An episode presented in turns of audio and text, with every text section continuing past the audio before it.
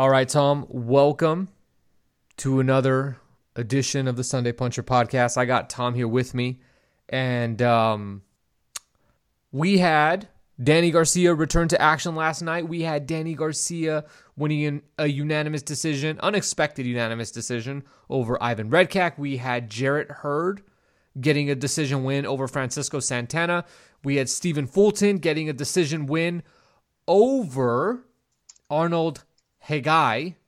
And we also had the devastating news of the passing, the accident of Kobe Bryant over the weekend.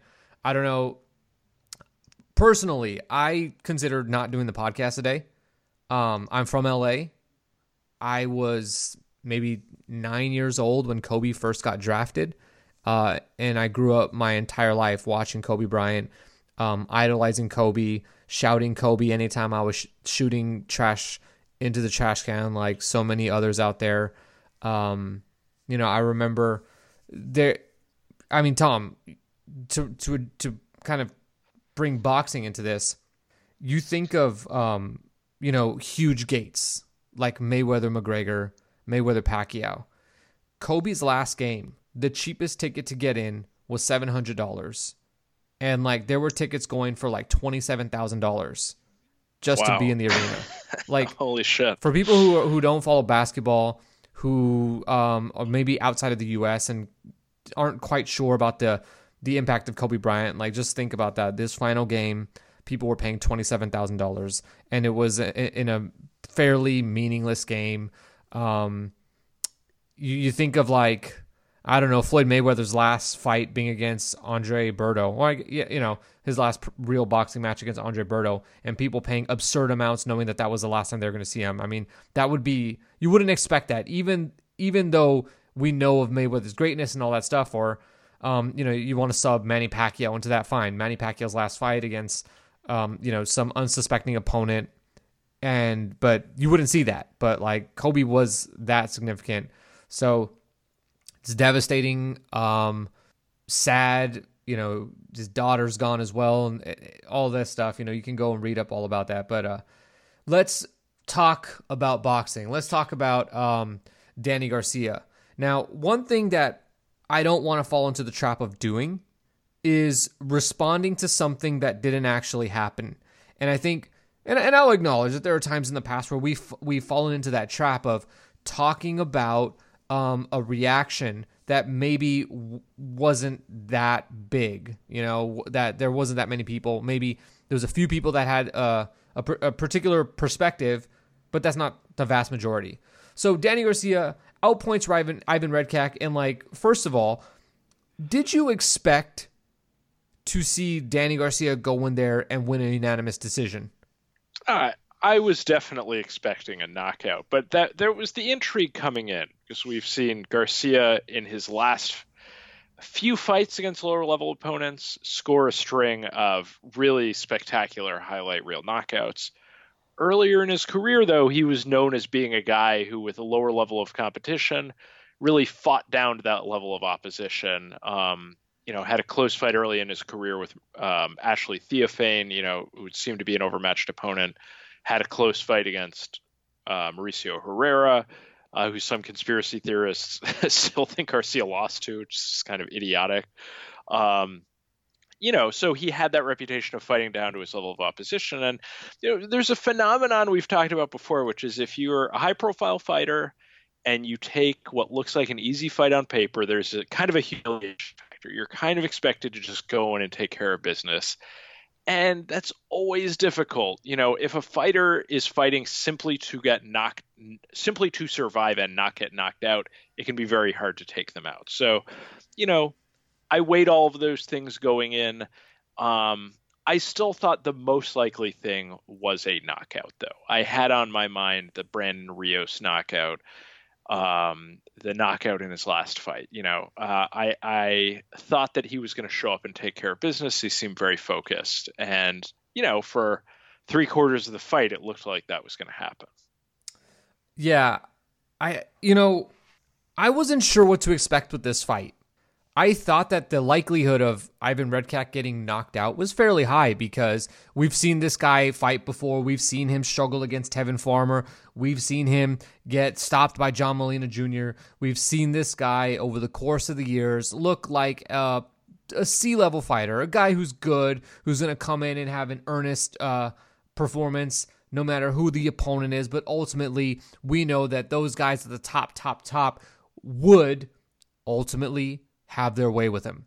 But I feel like sometimes people create expectations for fights and and you know, you and I included, where we may only look at one side of things. And if you look at the side of Redkach, like, yeah, that's a guy who could get stopped by an elite guy and therefore you you think that that is the way the fight will go but like i the thing that i was watching and, and just realized looking at this fight was like Danny Garcia just fights the level of his opposition. And like, has Danny Garcia ever had a fight where he looked spectacular, where he put on a performance that had you talking about him? And I would go on to say that the answer is no. Which fight, if you disagree with that, is the fight where Danny Garcia looked spectacular start to finish, where he put on a performance where the only thing you could do coming out of the fight was to praise him. And if you would like to bring up the Amir Khan fight, which is a fight that I didn't think Danny Garcia was going to win, is a fight that Danny Garcia did spectacularly finish, and he looked great in parts of that fight. But you have to remember that one, if you weren't following boxing at the time, one, most people said that Danny Garcia, and you know, just to put him down, got lucky. His eyes were closed when he landed that shot. Blah blah blah. And the other aspect of it is that most people also acknowledge that Danny Garcia got lit up those first two rounds before he got dropped. So even though he got the result, it's not like the the the consensus coming out of that fight was Danny Garcia went and just steamrolled and did a squash job on Amir Khan. So do have I get you know this is off from the topic of the fight, but like is there any fight that you recall where Danny Garcia looked com- like like a stud coming out of the fight? Yeah, I mean, I, I think I already, you know, said my point about that. About, you know, it's like you look back at like Samuel Vargas fight, absolutely annihilated him. Brandon Rios fight, absolutely annihilated him. Adrian Granados fight, absolutely annihilated him. You know, he had seemed to turn a corner from a guy early in his career who, you know, it's like, um, the Mauricio Herrera fight, the Lamont Peterson fight. Like, you know, he Danny Garcia was always known as a guy who would have a great win, like his win over Lucas Matthysse, but then have a harder than expected fight the next time out against limited opposition. You know, that he didn't keep that focus. And, you know, again, he had looked like he had turned the corner. He also, you know, annihilated Paulie Malignaggi, these lower level of opposition that he was able to take them out. And, you know, again, I, I, I sort of I think it's I, you know, I was at the fight. I haven't paid attention to a lot of the Twitter stuff. I mean, are reactions really that negative? Um, I mean, it was an absolute so wipeout. I, I mean, he he landed highlight reel blow after highlight reel blow throughout the fight. I mean, he you know definitely took the foot off the gas pedal in the last two rounds. You know, so he definitely there, like I say, yeah, late I mean, in that fight. It definitely is. Uh, you know, a knockout would have been way better than a unanimous decision. But I mean, it was a completely one sided fight, and he was landing bomb after bomb. Well, I mean, there's two things about why I bring this up. So, one, we're looking at this as like a potential, um, a potential audition for Manny Pacquiao or Errol Spence, and um, sure, Ivan Redkach is a, is a southpaw and is no like you know that's not Manny Pacquiao Errol Spence and is not even close. Um, but the other thing is like Danny Garcia is a patient counterpuncher who is flat footed for the most part. Throws great combinations. He can put punches together. He's accurate. His timing is good, etc., etc. But if he does not have a guy in front of him that is going to um, adhere to that and give him those opportunities, Danny Garcia is going to struggle in fights. Um, not in the sense of struggle to win, but struggle to make it obvious that like he's just wiping a dude out and, and, that's just the nature of it. There's a lot of there's a lot of times where Danny Garcia is waiting for something to happen. That's by nature of his style, and that style, you know, was he that much worse than Steve? Uh, or sorry, not Steve. Uh, Keith Thurman? Not really, but Steve, or I, I don't know why I keep saying Steve. Keith Thurman basically came in and outworked him. Shawn Porter outworked him because Danny Garcia was sitting around waiting for something to happen. He can't make things happen on his own. And so you get the expectation that Danny's going to go in and and kind of like steamroll guys and he didn't do that. And like I I wasn't that disappointed. Um I don't think the fight was like super entertaining. Like there was some certainly some clippable moments from that fight because Danny did land some really clean power shots, but for the most part, it wasn't that entertaining of a fight, and I think that's the takeaway there.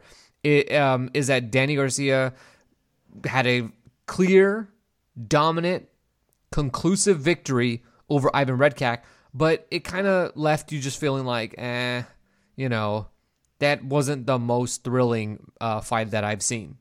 And I don't. Yeah. And, go on. Yeah, I was gonna say. I mean, it's always look. I'm the guy who makes the highlight videos. I'm always thinking in terms of like, what is the production looking to get out of the fight? You know, yeah, it would have been better if you have a highlight of a knockout instead of just many, many, many, many highlights of him landing flush bombs. But it's like, for the sake of me wanting to make clips going on, it's like, you know, I, I know I'm looking at it through a narrow lens, but it's like uh, the substance of what he did in the fight is there. Yeah, again, it definitely would have been better if he'd gotten the stoppage. But I mean, if you want to see Danny Garcia landing bombs on a southpaw, like you know, you've got clips for sure. Um, also, you know, again, ha- to say how does this matter setting up um, Pacquiao or an Errol Spence fight? It's like again, at the end of the day, this fight was a wipeout. And look at uh, Shawn Porter against Yordenis Ugas leading into the Spence fight. When you have a pay per view, you're judging a fighter's entire resume. You know, there's an axiom in boxing that you're only as good as your last fight, but that's only true to some extent. I mean, Floyd and Zab Judah did great business, and Zab Judah was coming off a loss to Carlos Baldomir. Um, I don't remember if he had an interim fight, but he had, you know, at least recently lost the fight to Carlos Baldomir, who Floyd had beaten you know went on to beat. So, um, you know, you're judging the substance of someone's you know resume and reputation. And Danny Garcia is still an extremely ripe B side against Errol Spence or Manny Pacquiao for sure. You know, he has tons of knockouts. His only losses are close losses to Shawn Porter and Keith Thurman. I, I've said repeatedly I scored the Danny Garcia Shawn Porter fight for Danny Garcia. Um, you know, those are still great fights. I, I you know, I, I just like I said, I haven't been online enough to know if there's a doom and gloom. I mean, I think definitely hardcore fight fans, like you know, it's one of those things. Would it doom and gloom be, is coming from the the people you expected to come from? Let's just put yeah, it that way. I mean, would there be more energy if you know he put him down like he put down Brandon Rios? Well, sure, you, you want that exclamation, but it's like he got uh, just to, to to finish. It's like he got, in my opinion, he got one exclamation point and not all caps three exclamation points. You know, it's like there's so many ways on the spectrum of good and bad performances. This was well on the side of a good performance, you know, and not anywhere close to the, you know, bad performance side of it, like, you know, Oscar Valdez against Squat Scott Quigg, you know, shortening his career and possibly lifespan in that fight, you know, breaking his jaw. And any number of Alex Saucedo's fights where he's gotten just, you know, beaten up. I mean, it's like he won a one-sided fight. I just I'm just not going to apologize that much for him. Well, and I also think that most boxing fans are completely miserable and um and insufferable. And people on social media are so quick to look for something to be uh, critical about. And it's part of the culture. If you look at Twitter and you read the timeline, it's mostly people being negative about things. You know, nobody's ever just going on and all they talk about is the things that they love. And nobody wants to go out on those on a limb and, and talk like that because, you know, you you show you say that you like one guy and the moment that they lose people want to retweet you people want to talk uh, trash to you about you liking somebody who wound up not being good you know and it creates it's like the self-fulfilling thing where you're like you're tied to the amount of people sorry you're tied to the the boxer's success and therefore nobody wants to actually enjoy success because the moment that that dries up you're gonna you're gonna you, you know it's like you're losing too and so you know that part is really annoying to me. I I really don't like that. Um, and like it really annoyed me after the Teofimo Lopez fight when he had that really disappointing performance with Masi um uh, Masayoshi Nakatani. Um, Teofimo looked pretty. I don't know. Were you there, Tom? Teofimo didn't look good. Um, yeah, yeah. I mean, I yeah didn't look good. Like I mean, yeah. but he looked good. Like he was obviously good enough because he won the fight. It wasn't like Teofimo um, got this like complete robbery of a decision and, and, and all of that. That that didn't happen. But he was disappointing enough to for for people to to to be critical about. And nobody really stopped to like just say like, "Hey, Teofimo uh, still got the win here." And it didn't look great, but you know what? Sometimes styles make fights and um, you know that that kind of thing is really annoying. And that's that's what's popping up right now is people just want to complain about something. Danny Danny Garcia did what he was supposed to win. And you brought up Shawn Porter. Um, and I thought you were going to go down this route, but you didn't. But like Shawn Porter arguably lost that fight to Yordenis Ugas. Okay, I was watching it. I was tight while I was watching because I was like, uh, Shawn Porter is not looking good here, and I think that this could be certainly um going the other way. Now it didn't go the other way, but he still got the Spence fight, and we still got a, a great fight.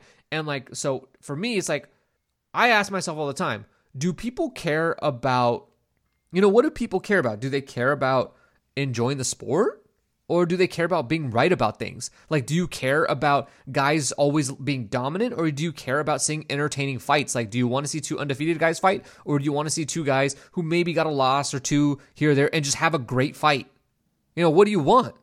Jojo Diaz and Tevin Farmer both have like what five losses between the two of them but and, and it's and it's like not the greatest fight. You know, Jojo Diaz is a fledgling um, super featherweight.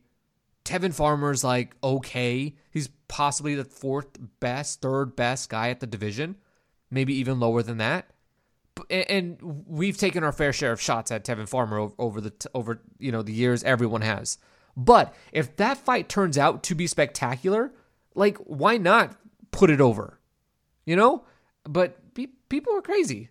Um, yeah, I, I agree with most of what you said there. I just want to make a point. Like, I don't believe in framing this stuff around a negative. Like I said, I haven't really gotten into a lot of the Twitter stuff, but something I kind of saw coming from a mile away. Like, we've had so many like traffic jam weekends where there are like days in cards, top rank cards, uh, PBC cards on the same weekend, UK cards, sometimes you know big fight coming out of Japan and you have sort of these like split fan bases. Like this weekend, this was really the only card. It just worked out that way.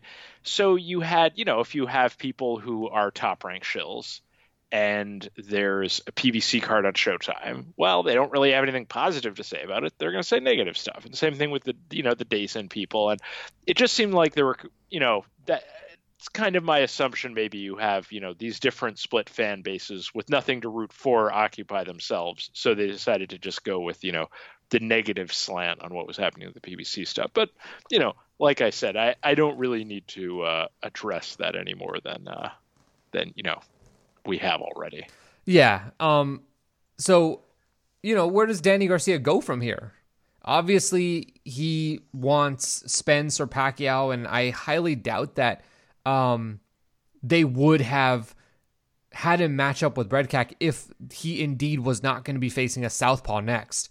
So, what do you think? Yeah, what do you think is the better move for him? Uh, the better move for him? Yeah. Well, I mean, look, let's break this down.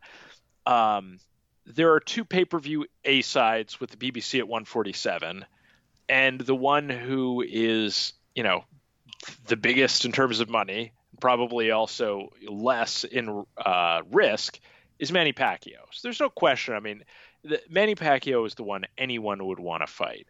Um, second to that, Errol Spence. He's the other pay per view A side at 147. Danny Garcia has also said he wants that fight. They're not going to sit back and wait. Uh, they, you know, it's like who knows what's happening with Pacquiao? He controls his destiny. They're not going to sit back and wait for that fight. If the Errol Spence fight is offered to them, they'll take it.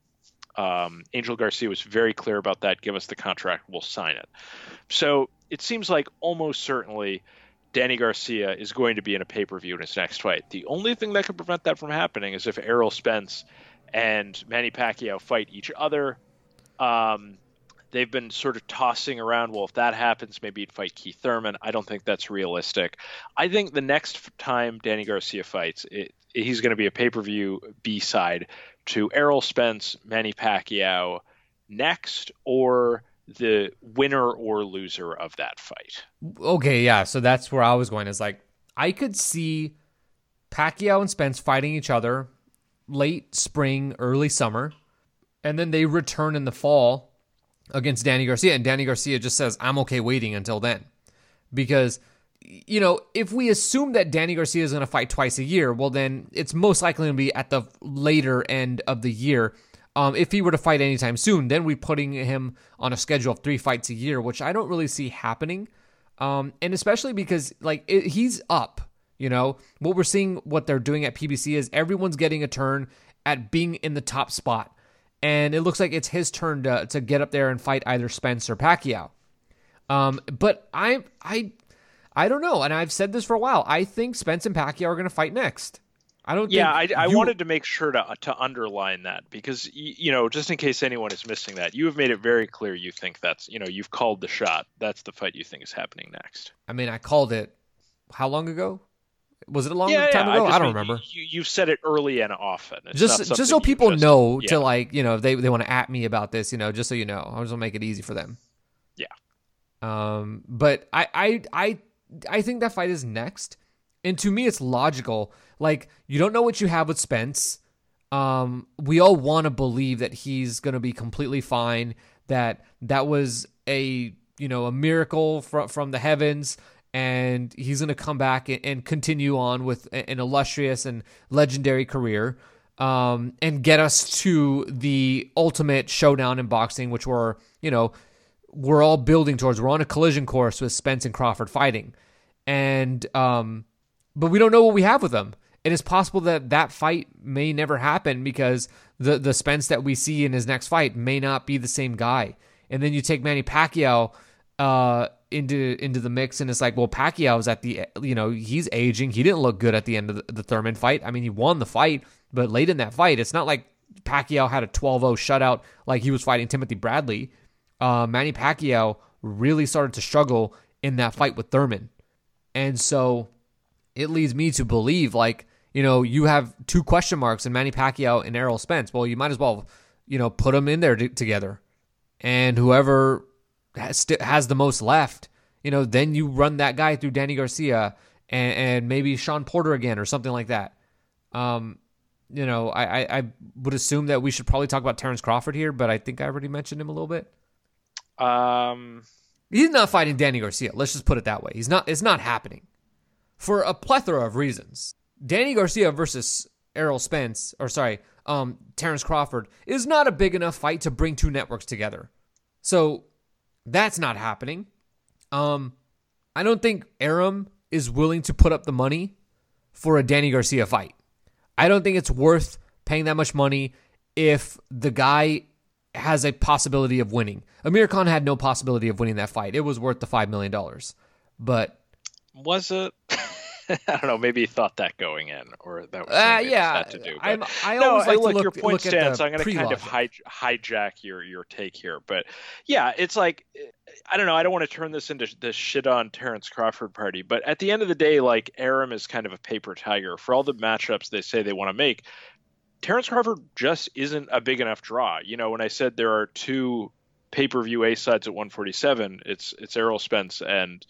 Uh, uh, er-, Errol Spence and Manny Pacquiao, like it is not Terrence Crawford. You know, you don't do 50,000 buys against Viktor Postol and 125,000 buys against Amir Khan. Two two promotions that lose money, and then you know presume that you know somehow there's going to be a fight where Terrence Crawford and Danny Garcia get paid 10 million dollars to fight each other. You know, it's just like the economics doesn't add up the PBC guys can make more money on the, you know, for all the talk of the different sides of the street. I mean, the biggest factor is the PBC guys can make more money fighting PBC fighters than fighting Terrence Crawford.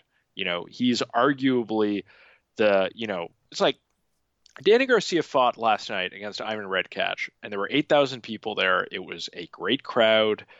um, Terrence Crawford is maybe a marginally bigger star than Danny Garcia. You know, Ooh, that is a hot take. It, it uh, really well, well, isn't. Though. I, I, mean, should really... I shouldn't take it back. It's not a hot take in the sense that you're like just talking some nonsense. It's a hot take in that more it's a controversial one because I think there are a lot of people who, regardless of whether that is true or not, are just not going to like that. Whether because they well, probably because they think it's it's completely false.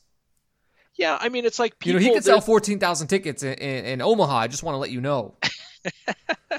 I mean, there's a logical fallacy that Terrence Crawford is good, and he is good, uh, and he's one of Top Rank's top stars, so therefore he has to be a megastar and a big draw. And it's like, no, not really. You know, he's good, but his ability to draw is not commensurate with his ability as a boxer.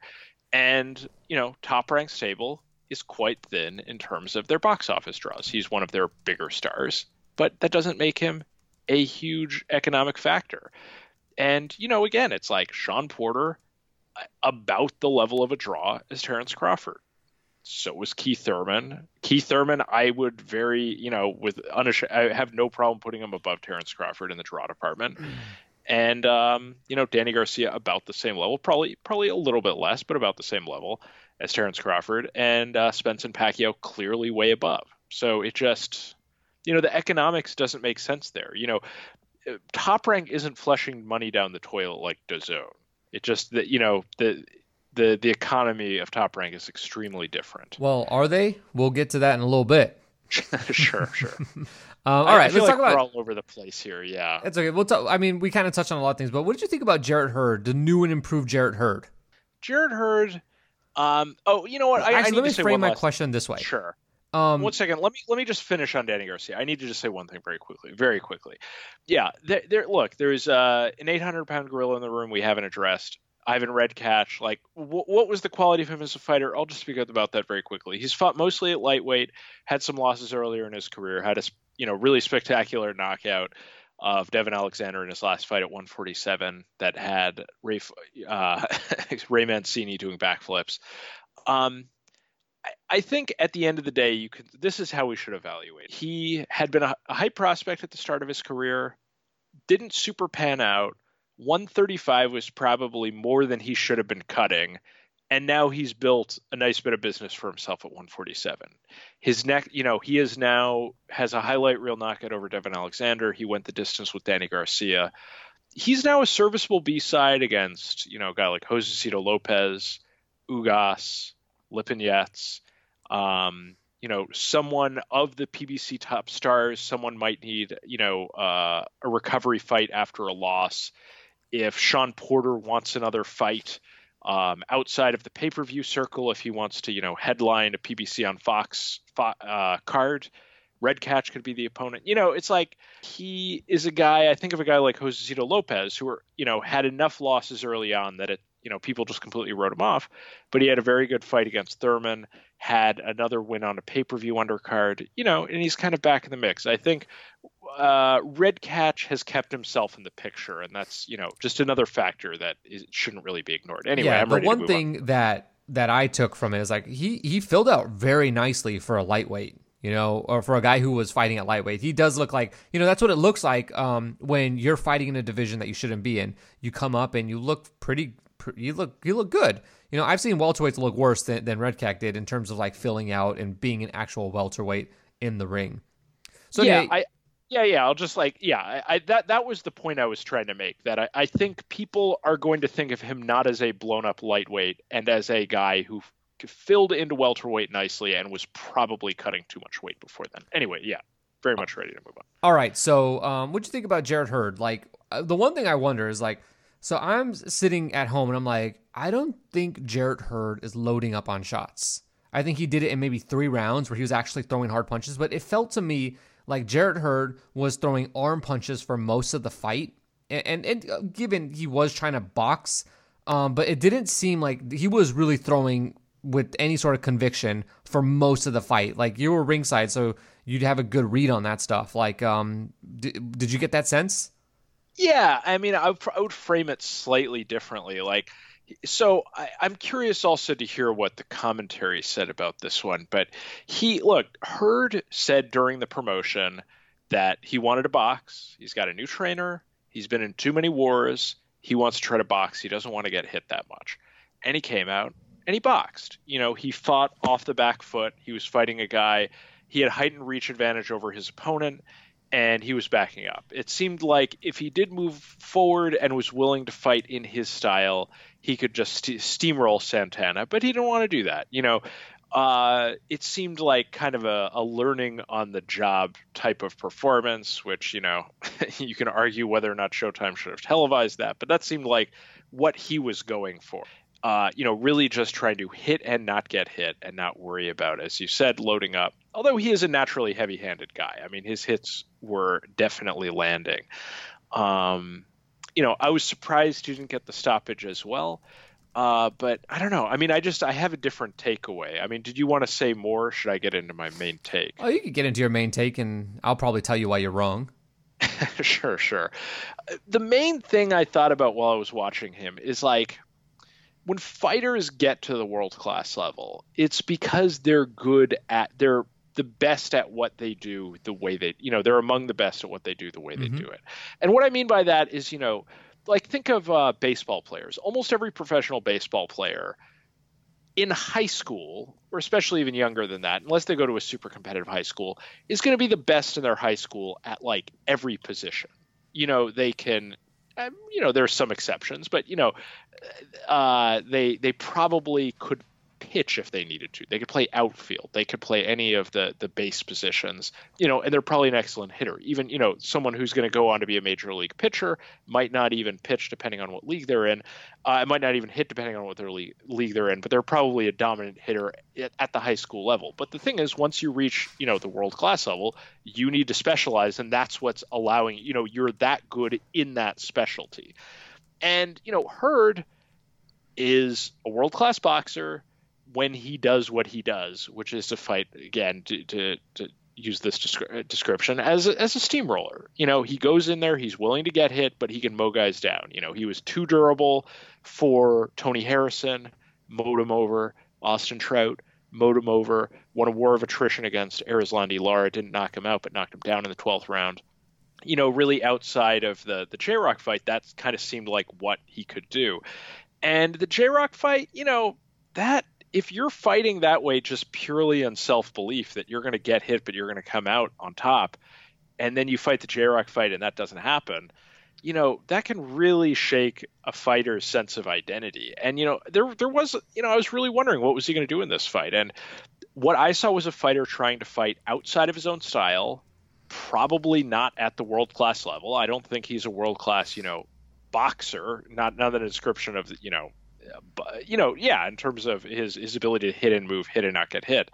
I don't think that's his style, and um, I don't think you know he didn't have that much of an amateur background, so he might have more room to learn than other fighters uh, for his age. But I, I, I just it, it seems like we're we kind of saw a mistake in action. Like he's trying to change his style too much, and he wasn't that good at it. Um, I have a different take. I I actually really enjoyed this fight, and I'll tell you why. You know, I'm I'm not like a glutton or anything like that, but I I really enjoyed this because it didn't seem to me like Hurd was trying to change his style. Um, and the reason why I say that is because his style varied throughout the fight. Like he did a bunch of different things uh, in the fight, and um, what how I took it is like he's trying to improve his defensive instinct He's trying to improve his defense and skills all together in a fight because when he gets into, you know, a fight with a far better opponent, he's going to need that. And, you know, it's weird because like you said it perfectly. The war with the the, the fight with Lara was a war of attrition. I would disagree with, with to the extent that like it wasn't just the fight with Lara. It was the fight with Trout, the fight with Harrison. Hurd's been in plenty of fights and you know what people talked about after the fight?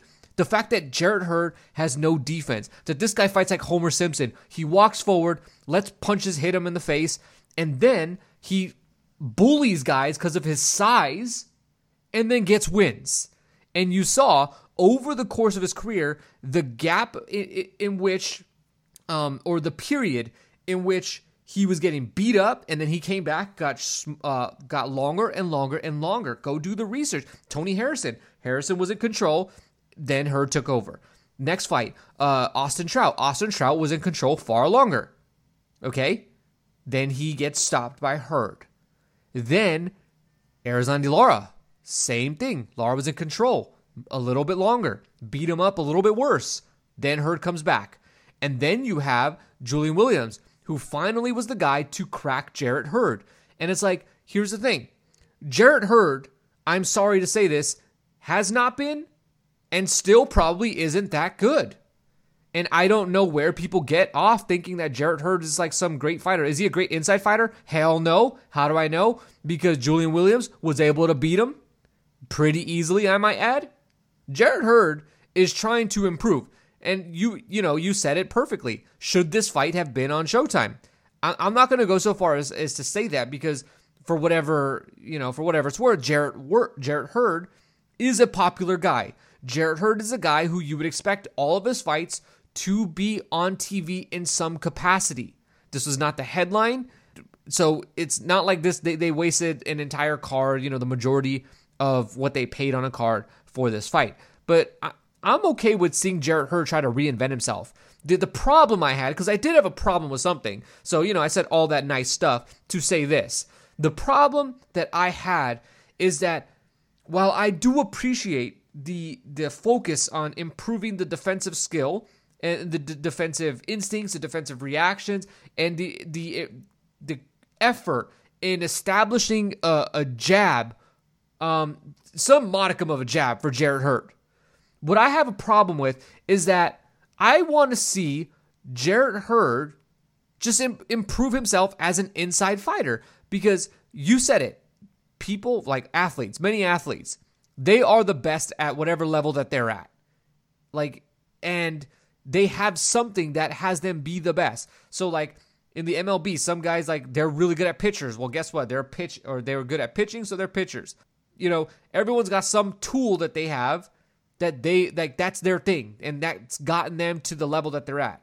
Well, you know what Jarrett Hurd what's gotten him to this to this point is that he's been a decent inside fighter. Not great, but a decent well, and that seems to be where he's he's at his best, where he can use his size, his physicality to bully guys and exert his will. Well, why don't we see a reinvention of that? Why don't we see him um, you know, get in there, Hell, bring Roberto Duran in there. Bring someone who's ex- an expert at fighting on the inside to advise him and to teach him some things to be a better inside fighter because you're asking a zebra to change his stripes. Jarrett Hurd, I I don't see it's it's in my lifetime I have not seen a fighter completely change their style and the, the the biggest change that I could see is Jarrett Hurd going from whatever the hell he is previously to a guy who can box and circle and do things like that. It is just the, the farthest change that I can imagine. So to me, it would make sense if Jarrett Hurd went on to try to develop himself into a, a more effective inside fighter versus something that is completely not his you know in his def, in his instinct as a fighter because it doesn't appear that boxing on the outside is an instinct to him. So, anything you want to respond to there? Any questions you have? Yeah, I look. I think what you're saying is you're really at the heart of it. Is you know, was this a fighter who lost his identity and is having an identity crisis as a fighter, or is this a fighter who's trying to add dimensions to his game? And you know, the reason why I really see more of the identity crisis thing is he wasn't able to get the stoppage. Um, you know, I know I just sort of defended Danny Garcia to some extent. I mean, I just I view Santana as being a level lower even than that, and the old Hurd, it just feels like he would have been able to walk through Santana. Um, you know, he boxed early, but then I kept expecting he was going to flip the switch and say, "Okay, I boxed this much, time to just step in there and take him out." And you know that really didn't happen until the final round when he got the I, the, the, the fourth and fifth round it looked like the old Jarrett Hurd was coming back. And we have to consider did his corner tell him what are you doing? This is not what we're working on? Or did Jarrett Hurd remind himself oh yeah I'm trying to box? Or did Jarrett Hurd like you know, say, I don't like what's coming back at me, and this is how I, I lost to Julian Williams. So why don't I go back to the other style because, you know, he started to have flashbacks. Yeah, well, anyway, I have spoken. That's all I have to say about that. Um, but ultimately, I thought it was a really interesting fight. I mean, I, I thought it was it was interesting to watch Jarrett Hurd. Um, you know, you could see the thinking. You could see the um the, the wheels turning in his head on how he's supposed to be circling, how he's going to box on the outside, all of this stuff, and it, it was interesting to see. Um, we don't typically see fighters do this where they come out after a loss and try to try to um fix their mistakes. I mean, how many times have we seen guys with three or four losses come out and it's like, wow, this is just the same guy. He's just you know trying harder at what he did before, and then Yeah, it's I no just- surprise that they wind up with a bunch of losses. I really just, I mean, to me, and maybe this is partly informed by the the perception I got in person. It it really just seemed like he wasn't doing it at a high enough level. You know, it's like I could see him Oh boxing, sh- no doubt. but he just wasn't. He just didn't win me over with. No it. doubt. Jarrett Jarrett Hurd didn't do anything effective or he was not super effective at anything he did. Um he didn't he didn't look great jabbing. He didn't look great circling. Um didn't look great on the inside. Um defensively he didn't look great. Santa- I mean, but was it good enough? D- do did I see enough to not sell all of my shares in Jarrett Hurd? Yeah, it was all right. It was okay. I'm not I'm not saying that Jarrett Hurd is going to go and lose a Jaime Munguia or someone like that. Well, And by the way, here's here's the, here's the bigger point I want to make about Jarrett Hurd. The final point about Jarrett Hurd is going forward, based off of what I've seen in, in Jarrett Hurd's past as well as in this fight, the thing to me is that it's unimportant to analyze whether his defense is good, whether his offense is good, whether his chin is good, etc., etc. I would toss all of that out the window because what it's going to come down to when you think about Jarrett Hurd is that he is a matchup fighter. He is a guy that is going to look spectacular in some fights and he's going to look like an absolute jabroni in others. He's a guy that if you get him in there with the right guy, Jarrett Hurd is going to look like a world class monster. And there are other guys, guys like with, with some skills, like Julian Williams, that are going to make him pay. You know, that that's just the way Jarrett Hurd is. He's built with a, a physicality, a size, and a style that I think it's just going to come down to matchups with Jarrett Hurd, and that's fine because these guys, you know, the matchup guys usually you match them right, you get good fights. Well, I think that's what we're going to see with Jarrett Hurd going forward. You know, is the Jermel Charlo fight a great matchup for him? I don't know. Is it a great matchup for us? Is the question, and I think that's that is absolutely 100% going to be a great fight if he fights Jermel Charlo. Um, is is he going to make a great fight with Jeison Rosario? Probably. I think that's going to be a really good fight. Um, c- Tony Harrison. I don't think that would be a good fight. I think Tony Harrison would second time around. Tony Harrison would would school him, assuming Tony Harrison uh, is the same guy we saw. boy, that's a bold statement. You on don't- the specific date and time. Oh yeah, oh yeah. I, you think I got a problem with saying that? No. You want to? You you got a problem with that? You my Twitter, you know it. Get in the chat. We'll talk about it. But I think if they rematch, Tony Harrison wins that fight. He'll just outbox him. I don't. I, I don't. think there are a lot of questions about Tony Harrison too. if he don't if he don't gas, okay? If he if he can move for 12 rounds, Jarrett Hurd doesn't have a chance. Jarrett Hurd is, is just a slow moving train that we've seen. But think about it. If Jarrett Hurd tries to outbox Tony Harrison, do you really think he's going to outbox Tony Harrison? Tony Harrison was outboxing Jermel Charlo. To- Jarrett Hurd don't have anywhere close to the skills of Jermel Charlo. I mean, these are all fun matchups. That's about as much as I have to say about it. No, right but now. that's the right take. That's how you. That's how you you finish this. Is like all these matchups that you're saying. You can you can pick whoever you want, whoever you want. But at the end of the day, they're probably going to be good fights. Brian Castano, I love that fight. I think that's a fight of the year contender right there. Oh my Jarrett Hurd and. Brian Castano. Ooh, I forgot about that for the news and notes. But uh, yeah, look, I, I just I'm not uh, dismissing this because I think you're what you're saying is boring. I just don't want to. Look, I could spend all night arguing about which 154 pounders they're going to beat, which 150, you know, who's going to beat who. Uh, I just don't want to bog this down anymore. I mean, I, I feel like that's as much that needs to be said based on what Hurd did last night. Yeah. So um, let's move on. Um, Stephen Fulton. Oh no, no! Last note. I'm just going to say the same thing I did with uh, Santana. Really a welterweight. Again, just another welterweight in the PBC mix. Another guy who can be a be a B side. You know, he now again went the distance with her. There's a silver lining. Now you have another guy who's, you know, again, opponent do a Lipinets fight, do an Ugas fight, one of those lower level fights, or one of the top guys. I'll give you his next move. After, up after a loss. Thurman, if his recovery ends up being worse than we thought, you've got an opponent. You know. Anyway, go on. What's his next move?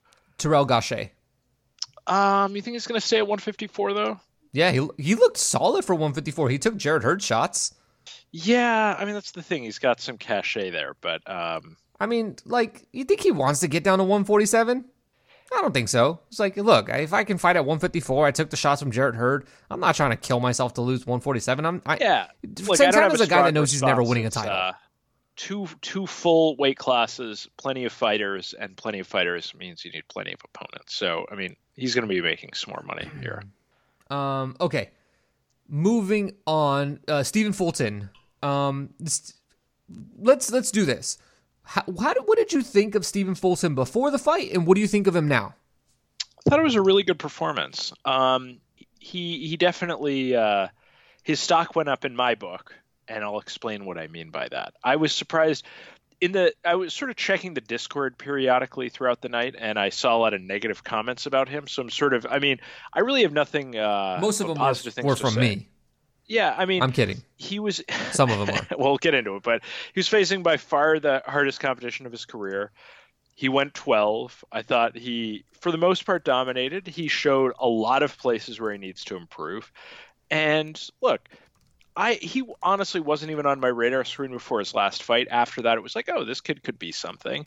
And now it looks like he's going to fight you know, be a guy who can fight on the world class level. And when I say that, I don't mean necessarily that he's the next Floyd Mayweather maybe he's like next guy on the level of like Lamont Peterson, who you know wins a belt and kind of fights around the world title level, but isn't a huge star. You know, we don't really know what his ceiling is, but I mean, after last night, I feel confident that he's going to be a guy who's going to be in some version of the world world title picture throughout his career. He, he, he I, you know, that's a lot to tell just from a few fights, but um, you know, if you if you look at the way that he's been matched the confidence his handlers seem to have in him, um, the performances he has shown. Um, I think that that's where I am with him right now. I don't know the ceiling, but it looks like he's going to be around that level, and that's pretty cool.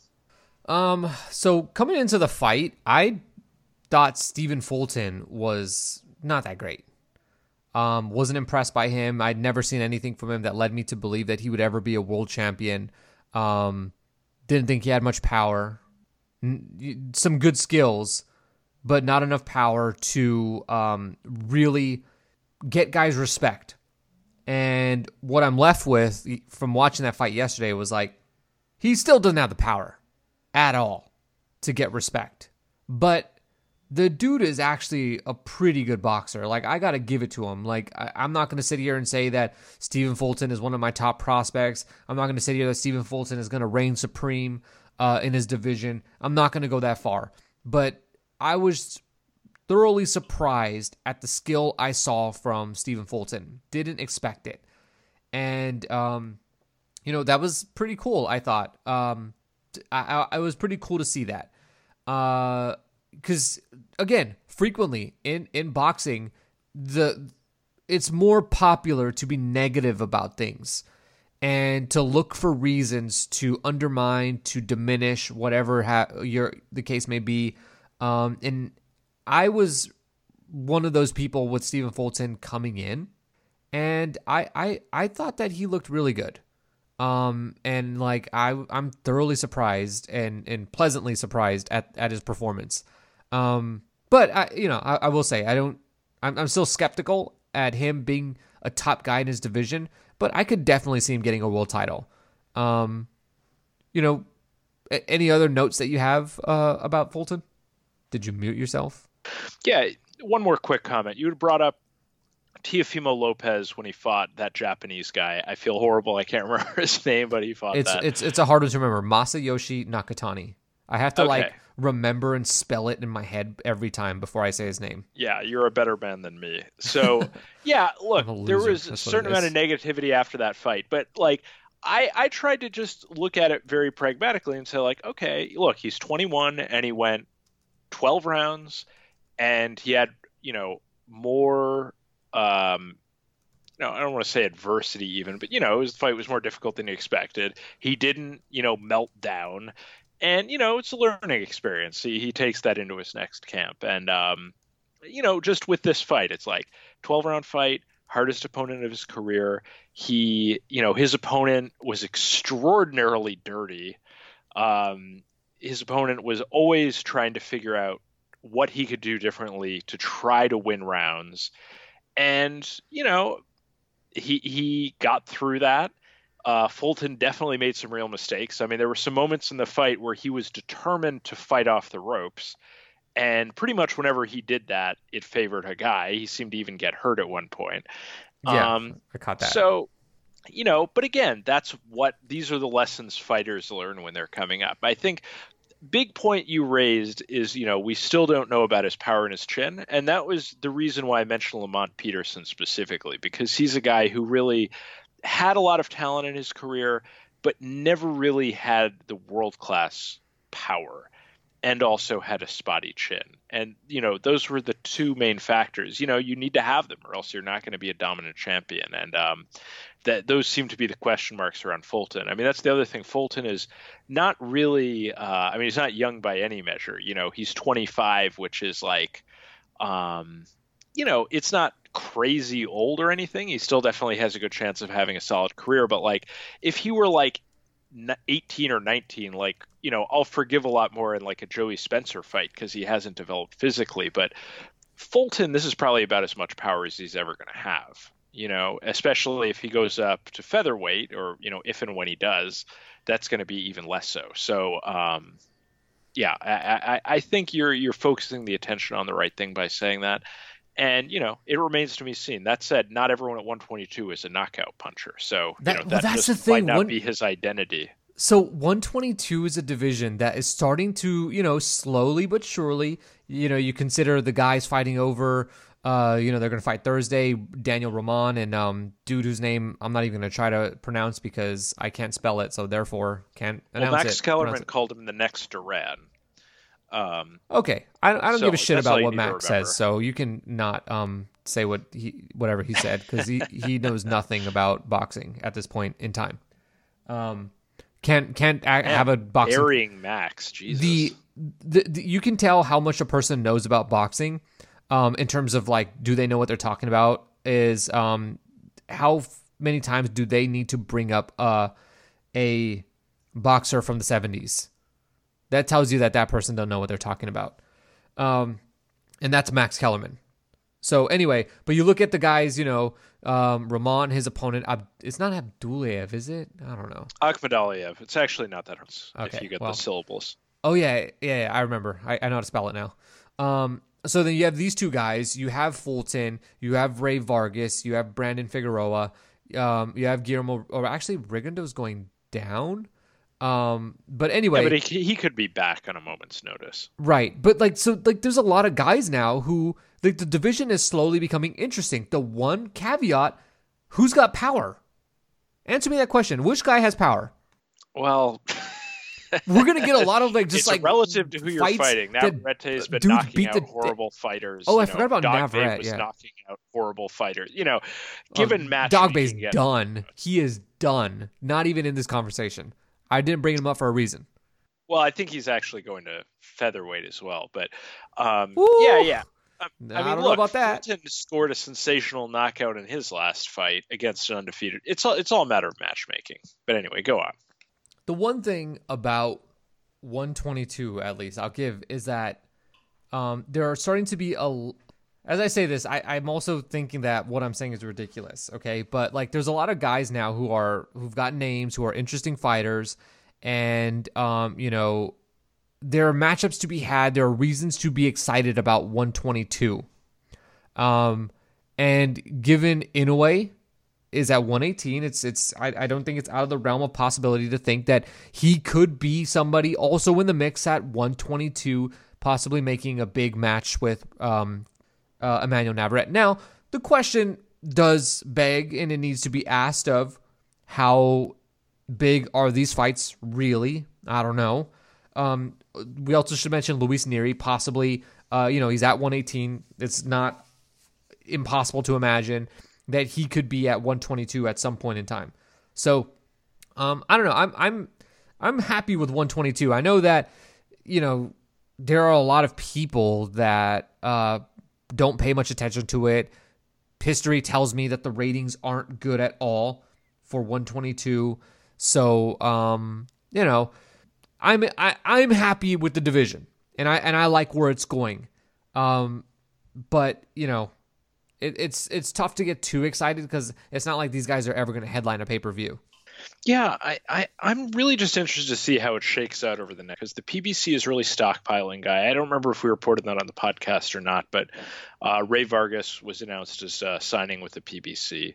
Yeah. Um, Top Rank is making a big deal about Inoue signing with them. They're doing a fight in Las Vegas, which you know I, have said I feel like is more about that fight at least is about Top Rank getting a deal with a casino to bring in Japanese fans. Um, we'll see how that plays out as time goes on.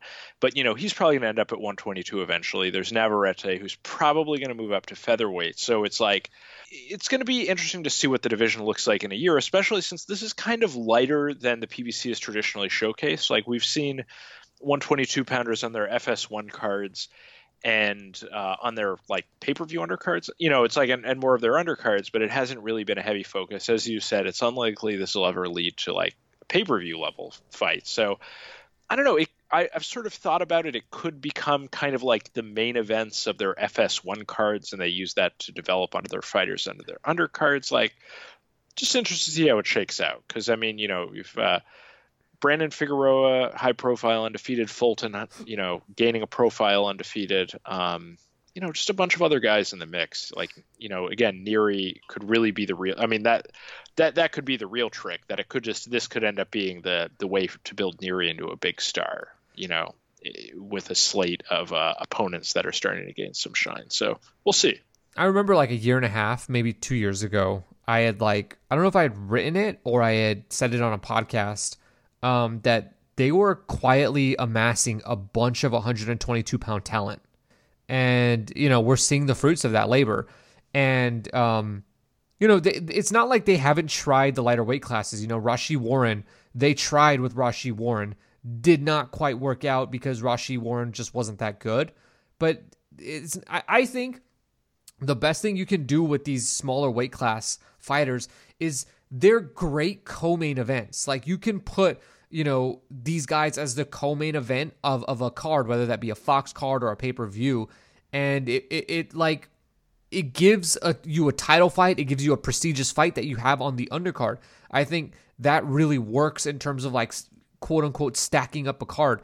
Like you know, you just look at the the the the Andrade and Luke Keeler fight this week, where you have a pretty good undercard because you have two lighter weight class title fights that you know bolster up what is a complete and and complete mismatch in the main event in Andrade and Keeler, and then a pretty pathetic YouTube fight, which you know is glorified white collar boxing. But the fight, the you know people are excited about the card because you have two good fights like um, the Roman and the Akhmadaliev fight, and then the um, uh, Farmer and uh, Jojo Diaz fight. So that's that's what I yeah, think the best use cases for these fights because history tells us, uh, and, and, until otherwise, I'm going to assume that this is the truth that these guys can't draw on their own. That the the the, the pool for lighter weight class fights, um, although people think that it's big, is just really not there whatsoever uh, amongst casual boxing fans, at least that we've seen thus far. Yeah, I'm actually. I just want to rebut that very quickly. Brandon Figueroa brought a quite a good crowd on uh, his FS1 headlining show earlier, this, or actually it was last year, excuse me. And um, Stephen Fulton actually had a, a, huge amount of fans at the Barclays Center. Who? So, excuse me. Who did you say, Stephen Fulton? Yeah. Yeah, that that came through the TV. I thought that was kind of weird. Um, I because obviously I'm not from the East Coast, so not super familiar with Fulton. Um, but he it, like it sounded loud during his fight. Yeah, yeah. I mean, well, it was it was a good fight. I mean, the crowd was into it. I don't, again, I don't really know what the the reaction online was, but I was totally into it, watching it. Um, there were ebbs and flows. Time hard to tell, you know, where the fight would end up. So, um, yeah, I mean, he had fans the crowd got into it because it was a good fight. You know, it was just a good bit of business. You know, I think just like I said, I, I don't really need to repeat everything you said, but yeah, that's a great point about pairing and having them as sort of enhancement fights. I mean, we've talked about that before related to what Roman Gonzalez did on the Golovkin cards, and um, you know, talk about that with Nery. He's been on a bunch of the PBC pay per views that were supposed to be. You know, he had the one fight fall through, but um, yeah. you know, you could definitely see more of the 122 pounders. You know, again, we always talk about the pitfalls of tournaments. I like tournaments more than some of the other Sunday puncher guys, but this is why you don't do a tournament because you can just kind of have you know a sort of informal just just continue to have the guys face each other. It doesn't need to have a tournament structure. Just you've got a bunch of talent at 122 keep having them face each other and see what comes out of that sort of like what they're doing at 154 yeah so um yeah so that was the the showtime card. The the the thing about this card is i think the ratings will not be very good um you just didn't have enough star power um there weren't any intriguing matchups that could convince casuals to do something else uh, or to cancel plans and stay home and watch boxing. Um, and that's fine. You know, one thing that is just bound to happen is like, you know, all this boxing on TV, people have to go out sometime and they're going to have to pick and choose when they're going to stay home and watch boxing. And um, I don't think that this fight uh, was that great. So, um, or the card altogether was that great on paper in terms of intriguing matchups. So let's talk about the Wilder Fury promotion. Um, I don't care too much about the press conferences and all that stuff. What I'm interested in, what do you think about that undercard? We got another fight announced for it PBC versus Top Rank, Sebastian Fundora versus Daniel Lewis. What do you know about uh, Daniel Lewis? I believe he was an Olympian, something like six and zero oh Australian. It's definitely a head scratcher. I, I, don't know. I, that one really has me wondering if Top Rank, uh, you know, if they're smart, if they're uh, they have their matchmakers working overdrive, thinking they could pick Fundora off, uh, or if it's just as bad of a fight as it kind of looks like on paper. Really, you think this looks bad on paper? You must think very highly of Sebastian Fundora. I enjoy Fundora quite a bit. Sebastian um, Fundora is not good. Oh boy, uh, those are fighting words. Look, Sebastian Fundora, one of the best Instagram follows as far as a meme fighter. Uh, he's a big fan of Yu-Gi-Oh cards. He plays that on his Instagram channel. You know, you have the freak show element people always talk about. Yeah. Anyway, but I love um, Fundora, by the way, but I- am not going to sit here and uh, and try to front on you guys. Like Sebastian Fundora, I cannot see his style translating. Um, he, he, has no defense. Let's just put it that way. He has no defense. You've seen this guy wobbled, seen him get hit clean against far lesser fighters than. Um, I have never seen him get wobbled. I have seen him get hit Dude, clean. He was fighting on FS1. Jermall Charlo's on commentary, laughing at him get beat up on the ropes. That's fake news. No, I Look remember it up. that fight. Look it up. I remember that fight, but didn't look good. Um, boy, he's, let's talk about this. He's let's, developed uh, pretty well since then. You know, I'm not going to say Sebastian Fundora d- does not deserve at one point in time to be a uh, fight challenge for a world champion. I think he will get himself into position to do that, but I don't think that he's like going to be at the top. Sebastian Fundora, as much as he's a freak show and, and I enjoy watching him, and I think you know he's he's a funny guy and he's an every every man kind of guy on uh, as you you know explained on social media. Um, I don't think he's got the skills um, to, to compete at, at that top level. Now, Daniel Lewis is an interesting one because I don't think he's that good either. Being being uh, you know six and zero oh guy who competed at the 2016 games uh, kind of says something, and, and you know what it says? Uh, maybe Daniel Lewis has some uh, extracurricular activities uh, in addition to boxing. I honestly don't even know what you're insinuating. You, but uh, I mean, you have a sense of it, and probably you listener do too. And I'm not going to get into it. You you should just Google it yourself. sure. Um. Yeah. I mean, as far as the whole undercard, it's pretty weak. I think that's what we were talking about before. And Emanuel Navarrete versus you know someone you never heard of. Yeah, another uh, no-name Charles guy, Martin and, and Gerald Washington, isn't it? Writers will praise him for his activity. I mean, it's all kind of stupid. Um, yeah, look, I don't know. We can get into really the the details, but the broad picture is it's a disappointing undercard. Fundora's fun. I'll look forward to him. I'll Is have to research? Lewis. I, it is is it disappointing? Why is it disappointing? I think I think that's crazy. I think you're Well- absolutely crazy if you think this is a disappointing undercard. I guess it's all a matter of comparison, but I mean, I'm I'm going to spend the whole evening watching that fight card. You know, this isn't one you're going to DVR. You're buying the paper. You're going to sit and watch the whole thing. And you know, I I always just as a quality of life thing, I'm wanting a better undercard. I, you know, there's a business argument for whether or not it matters, but um, me personally as a fight fan, it makes a big difference for me.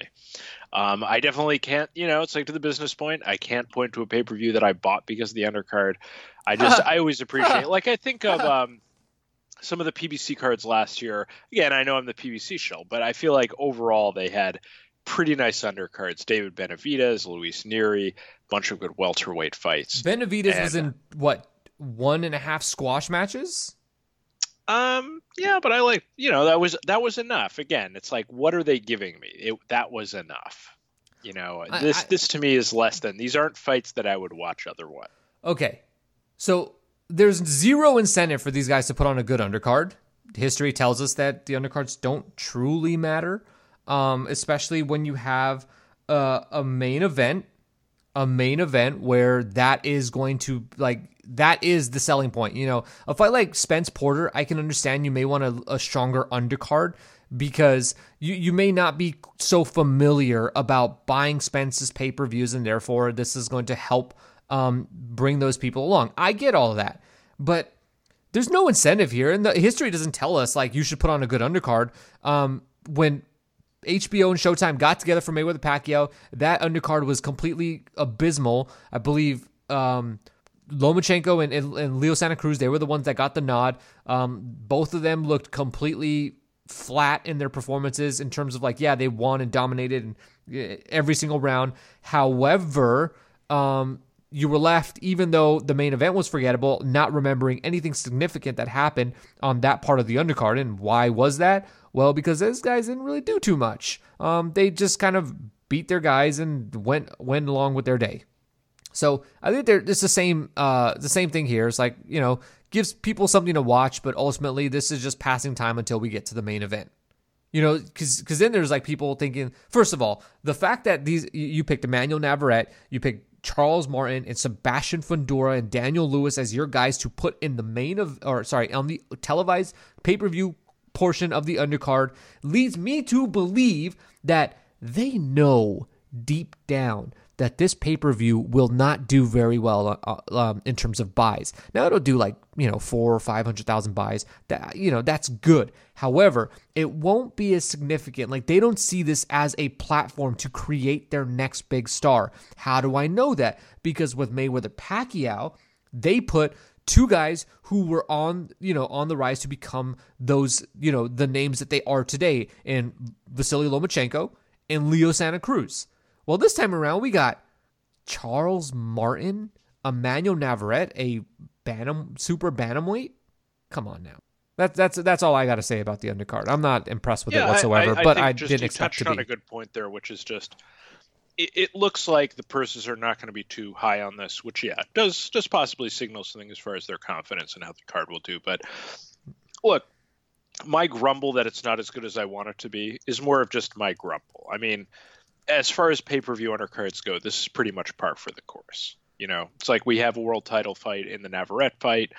Uh, you have a heavyweight showdown with a former world champion, uh, Charles Martin, uh, former title former title challenger in Gerald Washington, and you have the prospect fight in the Navarrete fight. So, you know, can't be surprised. I just personally am not looking forward to those fights. All right, Andy Ruiz Jr. He splits with uh, Manny Robles, and then Steve Kim uh, decided that it would be well within his rights as a journalist to uh, display some modicum of integrity, and then he blamed it on Al Haymon. I got that right, right? Yeah, I mean it was just pathetic from Steve Kim, but no one should be surprised about that. Par for the course. But anyway, Andy Ruiz Jr. splitting from from Manny Robles. There there are some out there that think that this is a poor move on Ruiz's part because um, Ruiz, uh, you know, should have shown some loyalty to Manny Robles and uh, you know, Manny Robles did, after all, train him, brought him back, and got him into a world title fight that he ultimately won against Anthony Joshua. Do you agree with with that take? I mean, I don't have a strong take. I mean, uh, sorry, I actually had my audio dip out. I'm trying to do my best to um, play that off, but I, I honestly did not hear what you said. All I heard was, "Is that a strong take?" Or I did not say that for the record. No, I was talking Okay, about um, so I didn't get Andy that much. Ruiz leaving Manny Robles, and you know people Okay. thinking that he should not have left Robles, given that you know it was Robles who resurrected him, that um, trained him and got him to, to into a position to ultimately beat Anthony Joshua. Are, are you are you uh, is is that where you is that is that is is that how you feel about this situation? Yeah, I mean, just my thought on the situation is Ruiz is not in a good place mentally. I mean, he had the world in his lap going into the second Joshua fight. And look, I don't, you know, that's probably overstating it. I mean, he put on a fantastic performance in the first fight, you know, overperformed, I think you'd say. Seemed to underperform in the second fight. Oh, Seemed to be out of shape. Seemed. you know, beyond his weight uh, issue, he, you know, it was well reported that he was not showing up in the gym, you know, made some kind of embarrassing comments after the fact. And, you know, I don't think Manny Robles is the problem. Uh, they seem to have a good working relationship before this. So to me, this is more of a sign of more drama in Ruiz's camp. I mean, we, we talked in the I don't remember if it was the 2019 recap or the 2020 year ahead, but I think we were both pretty pessimistic about what at least the immediate future of Ruiz's career is going to look like. You know, unlikely we'll see him back in the ring recently.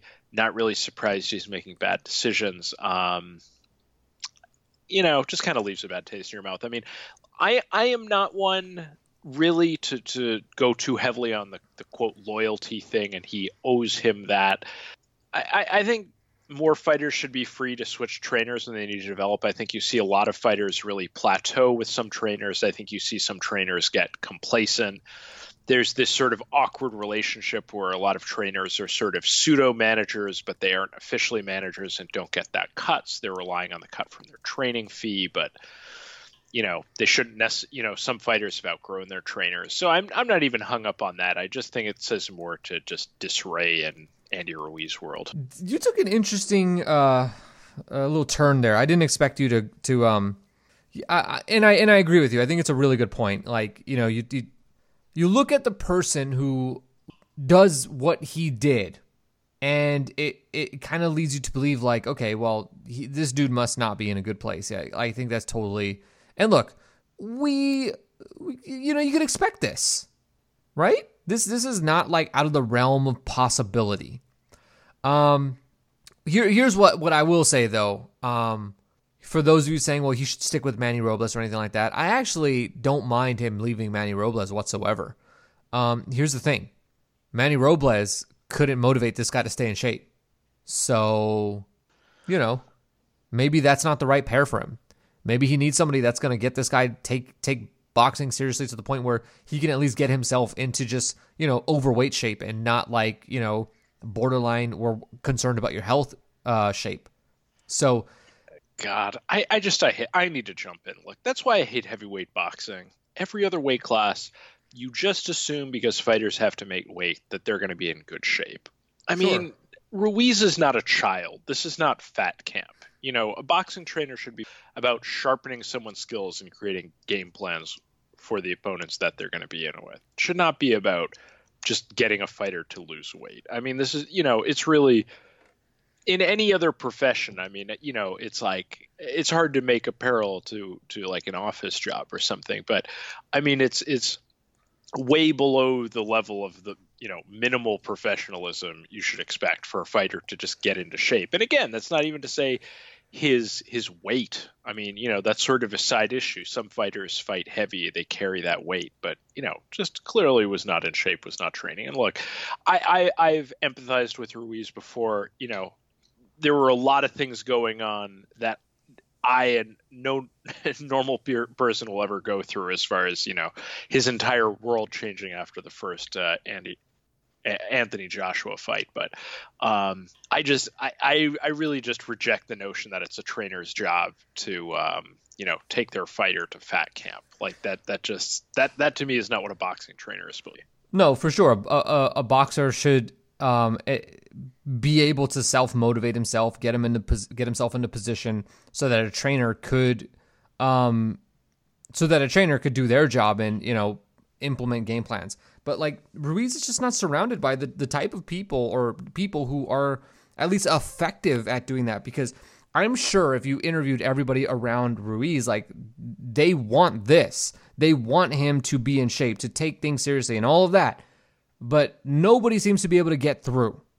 And Ruiz has been a professional fighter for a long time now. So, um, you know, something needs to happen over there. And, and possibly it may be one of those situations where every direction you turn, you're always there. Well, you know, maybe that, that change needs to come internally from Andy Ruiz and don't matter what trainer it is. Um, although a trainer could definitely help, but it don't matter what trainer it is because he's always going to be right there. Uh, okay, let's let's move on. Let's talk about this uh, Sampson Lewkowicz. So Josh Taylor signs with Top Rank, and you know it was a big deal. Um, they talked about it even on First Take. I mean, not for very long. You know, they talked about it for like a minute and thirty. Yeah, it was like a favor to Max Kellerman. Yeah, it was like, like okay. they gave Max like he's like, all right, dude, you got thirty seconds. We're gonna play a we're gonna play a, a forty-five second clip, and then we're gonna uh, a pre-recorded clip, and then we're gonna let you talk for 30 minutes uh, or 30 seconds, and then altogether it should be about a minute and a half. So, all right, they talked about it, but it looks like Josh Taylor's first fight under top rank might not be on ESPN. You want to um kind of break down for people exactly the the facts of the situation before we uh, discuss uh, the implications of it? Sure. So it's not super complicated. So uh, Josh Taylor has multiple belts. Is his IBF mandatory, I believe. I did not realize I was going to give the rundown, so I don't have this right in front of me. But, um, you know, he's got a mandatory, so you go to purse bid. Uh, right as this this is happening, Sampson Lewkowicz announces that he has signed uh, this Thai guy, uh, Apinun uh, Khongsong. I did my best. Um, he Close signs enough. him, and they're very interested in the purse bid. He signals that the PBC is backstopping, so he's going to have enough money to bring it to the bid. Purse bid happens for the IBF belt. Uh, Lewkowicz bids 1.32 million. Top rank bids 1.26 million, and Lewkowicz gets the purse bid by a margin of sixty thousand dollars, which is you know uh, the I max think, purse uh, for a uh, minimum weight fight. Oh wait, did I say uh, that? but um, yeah, so that was about a five percent. You know, they they uh, bid over by five percent, and they got the purse bid. So yeah, as you said, this is kind of embarrassing to Top Rank. Um, they made a big deal that Taylor they're promoting Taylor. Uh, Taylor is exclusive to ESPN networks was the language that was reported. So you know, it's possible that this could lead to him being stripped of the belt if they try to uh, put this fight on Fox or Showtime. And the reaction from Top Rank was hilarious. Uh, Carl Moretti was quoted in the ESPN story as saying, um, look for the exact quote here. Um, uh, Sampson said he will do the fight, and we'll wait and see what the details are. If he wants to pay for this type of fight, then God bless him. So essentially, Carl Moretti has pretended they didn't want to win the fight anyway and has shat on his own fighter's fight. And this is the, you know, the first first with first Josh act. Yeah, their first act of promoting Josh Taylor is to lose the purse bid by sixty thousand dollars, then pretend they didn't want it anyway and to shit on the quality. Yeah, the like fight. they lost it on purpose. Like they were like, no, no, no, we're not bidding that much money. It's like, wait, sixty thousand more. That's the difference here. Like. You know, are you sure the, the, these this is the choice of words you'd like to go with? Yeah, so it creates kind of a weird situation because you know the PBC is primarily in the United States. Uh, Sampson, you know, it was it was reported. I didn't see Sampson quoted directly, but seems to be indication that there there's a plan to do it in the UK. Uh, like I said, I haven't seen Sampson say that directly. So, being that it's it's backstopped by the PBC, seems much more likely to me that it would be in the U.S um, which yeah, as, as I already touched on, creates the implication that or the possibility that Taylor could uh, vacate the belt. Um, or if not, we could see Josh Taylor fighting on uh, PBC, you know, either undercard or main event. So I don't know. I, I have more to say about this, but uh, your thoughts? Well, as far as this coming to PBC, here's the one thing that where I'll pump the brakes. I don't see these two guys being able to main event a card in the U.S. Right, and I think that needs to be discussed. You can win the purse bid all you want, but Carl Moretti's right. This fight wasn't worth that money, and Top Rank put up probably more than this fight was worth. Um, you know, if it, the the the dark horse, the the person who I think is absolutely just should really, you should go sit in the corner, is Cyclone. They should have been the ones to win this purse bid because that would have been hilarious. If you don't know, Cyclone is Josh Taylor's former promoter, who Josh Taylor quote, uh, left. Um, according to Josh Taylor, his contract has expired. According to Cyclone, his contract is not expired. Uh, and there's a little bit of uh, some some legal trouble there, but it have been really funny to me if they would have won the purse bid and somehow Josh Taylor would have had to go back to Cyclone or stick to his guns about them. And, uh, you know. Yeah, Cyclone gave uh, Sampson a pat on the back on Twitter. It was kind of a funny situation, but maybe they uh, put up the extra sixty thousand. Yeah, I mean, it's got him right. Yeah, the straw that broke the camel's back, but it it is a weird situation because, as you said, I mean, the money to me is not crazy. I mean, if you look at the amount Showtime pays for fights, or the you know the the purses on like PBC cards, like this is not a crazy card. And yeah, ta- like we can joke about Taylor having a low profile in the, in the U.S., but that is the weird thing about it because like the job Top Rank needs to do with Josh Taylor right now is build his profile in the US, you know, or use him in the UK in some, you know, utility fashion. Like they've, you know, Top Rank has signaled they're trying to do more international fights in 2020, so he could be part of uh, that picture. The the opponents that they've talked about going forward that they want to build to are Jose Ramirez fight and a Terrence Crawford fight. Those fights would be in the U.S. Then they need to build his profile here. You know, those are sort of at odds because if you do a fight in the UK, it's not going to get that much U.S. attention. So, you know, they they actually did have a bit of a dilemma here. So if Fox takes this fight and you know puts it on a Fox broadcast and Taylor ends up winning, like that's kind of the best thing they could ever do for Top Rank. You know, Top uh, Fox has the biggest um, platform. You know, show. You know, so t- to me already that makes it seem more likely it would be on Showtime because why would they want to benefit Taylor? And then you know again you still kind of have the same issue where if you're trying to promote that fight um, you have to promote taylor and kind of build him up. I mean that was one of the interesting subplots when errol spence fought kell brook that errol spence was really still an emerging fighter but that was a pay-per-view in the uk so eddie hearn you know had to go into full carney mode trying to promote errol spence against kell brook uh, which you know did provide a boost to, to Errol Spence to, to some extent. I mean, again, it's a little weird because it was in the UK, but that that did raise his profile on the boxing internet.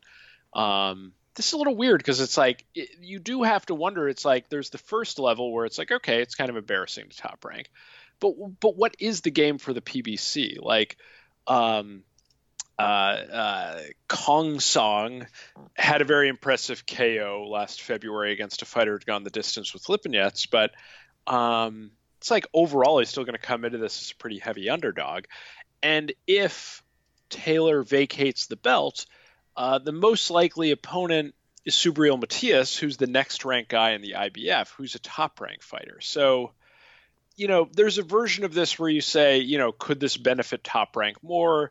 Did they spike the purse bid and lose it on purpose? But it's like they only lost it by sixty thousand, so that's certainly not reasonable. But it's like unless the PBC really thinks that um, Khongsong has a chance to either win or kind of embarrass uh, Taylor in a close fight, um, it's kind of you know it's kind of a strange fight. Um, you know, unless they're they're trying to help inflame, like you mentioned, Cyclone. I mean, that situation is still not resolved, and what Josh Taylor about has said about it is not very impressive. I mean, he's basically declaring that Cyclone is in breach of contract, and therefore he voided it. But that's not how contract law works. You know, if no. you have a written contract, that's in place until a court says otherwise. Right. Um, so that whole situation is really weird too. So uh, if you guys haven't been following this closely, that might have been confusing. There are a lot of aspects here, but it, uh, this is going to be a story to follow for sure. Yeah. Um, I, I just think that um, this. I, I did see a quote that from Sampson that said they either they were planning or they would not be opposed to this fight happening in the UK. Okay. Okay. I, I was wondering. I knew because so many people had reported that. I just hadn't seen a quote, so I'll I'll, I'll certainly trust you on that if you saw that. So I, I'm like super unsure about this fight like happening here in the US first of all and secondly as a main event of some PBC fight. Um, I mean, even Top Rank, like, did they really intend to just put Josh Taylor in as a headliner of a card? Like, th- that is not going to go well. I mean, unless they just keep him on, they kept him on ESPN Plus as a way to keep, you know, 200,000 hardcore subscribers watching, you know, maybe. But I mean, um, I, Josh Taylor's completely unknown here. Um, yeah, I mean, you're right. Anyway, uh, moving on. Jo- Jose Ramirez, Josh Taylor's other uh, counterpart at 140 pounds, um, he was supposed to fight Viktor Postol next week. Um, they're supposed to fight in China, and uh, obviously you you're probably aware of the fact that the there's a virus sweeping through China. It's led to you know insane quarantines of entire cities, and you know it's it's spreading throughout the world. Um, pretty scary stuff. People are dying from it. And so they canceled, rightly, they canceled the Jose Ramirez Viktor Postol fight, which was supposed to happen in China. I mean, this fight seemed doomed from the start of like, you know, why is Jose Ramirez fighting in China? The guy can draw very well here in the US. Um, you know, it looks great on camera. Even, you know, the gate isn't great, but, you know, a ton of people yeah, go I out. I was uh, itching to jump in those $14 tickets, but I mean, look, they, those those those crowds, they look great on TV. Um and maybe it's time also to like kind of start, you know, Jose Ramirez coming off of the win over Maurice Hooker. Maybe it's time to start pushing Jose Ramirez and, and get him into position to fight either some big time matchup with Josh Taylor or fight Terrence Crawford somewhere down the line. You would think like they would start promoting Jose Ramirez like that. You know, he's no longer a prospect, which up to this point, Jose Ramirez has really been promoted as. And this fight with Viktor Postol canceled in China. So I mean, you have anything to say about this?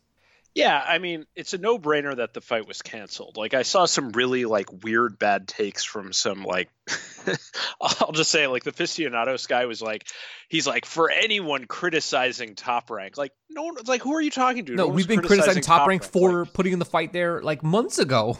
Right, exactly. I mean, not canceling. canceling it. Exactly. Yeah, exactly. Like we're all no glad they canceled like, it. Like, geez, we don't need to see in China like you know eating bats dropping dead like i mean this is just you know there's just madness happening. Like no they're not going to do the fight there. That doesn't that is completely wrong. But um yeah look this whole situation is really weird because uh jose ramirez is poised to really break out. He had the defining win of his career in his last fight.